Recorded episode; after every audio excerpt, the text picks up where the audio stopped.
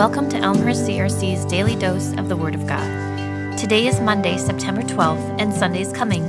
I'm Rebecca Wilson, and I serve as discipleship coordinator. Today I'll be reading from Hebrews 1, verses 1 through 4. In the past, God spoke to our ancestors through the prophets at many times and in various ways. But in these last days, He has spoken to us by His Son, whom He appointed heir of all things, and through whom also He made the universe. The Son is the radiance of God's glory in the exact representation of his being, sustaining all things by his powerful word. After he had provided purification for sins, he sat down at the right hand of the majesty in heaven. So he became as much superior to the angels as the name he has inherited is superior to theirs. I love the book of Hebrews. And if you ever get a chance to study it, I highly recommend you reading all 13 chapters. In this letter, the author, who is still unknown to biblical scholars, argues that Jesus is superior to every aspect of Jewish religion and culture.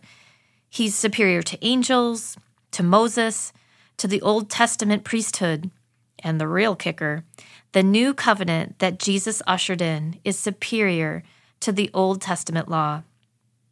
As a Jewish Christian living in the first century, these were radically new concepts. Equally radical was the thought that Jesus sat down at the right hand of the majesty in heaven.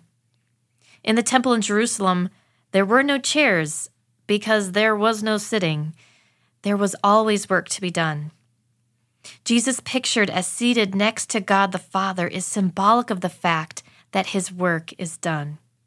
The curtain in the temple separating the Holy of Holies from the rest of the structure had been ripped in two. The way to commune with God is now open because of the purifying work of Jesus on the cross. Have you stopped to ponder what life would be like without the completion of this work? Can you imagine having limited access to God through certain people or certain days of the year? Later on in Hebrews, we read that we are to approach God's throne of grace with confidence so that we may receive mercy and find grace to help us in our time of need.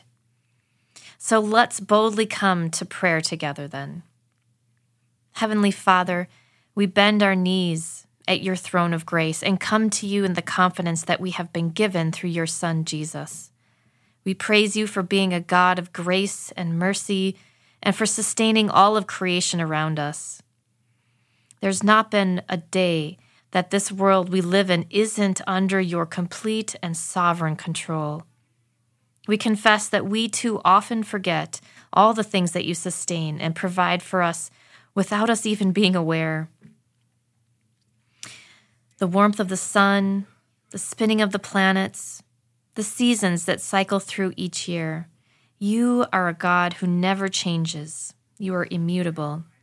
And we're so thankful that you've given us the privilege of knowing you personally, of being able to communicate with you directly because of the purifying work of your Son. Please direct our path today as we live to love you and the world around us. And we pray all of these things in Jesus' name. Amen.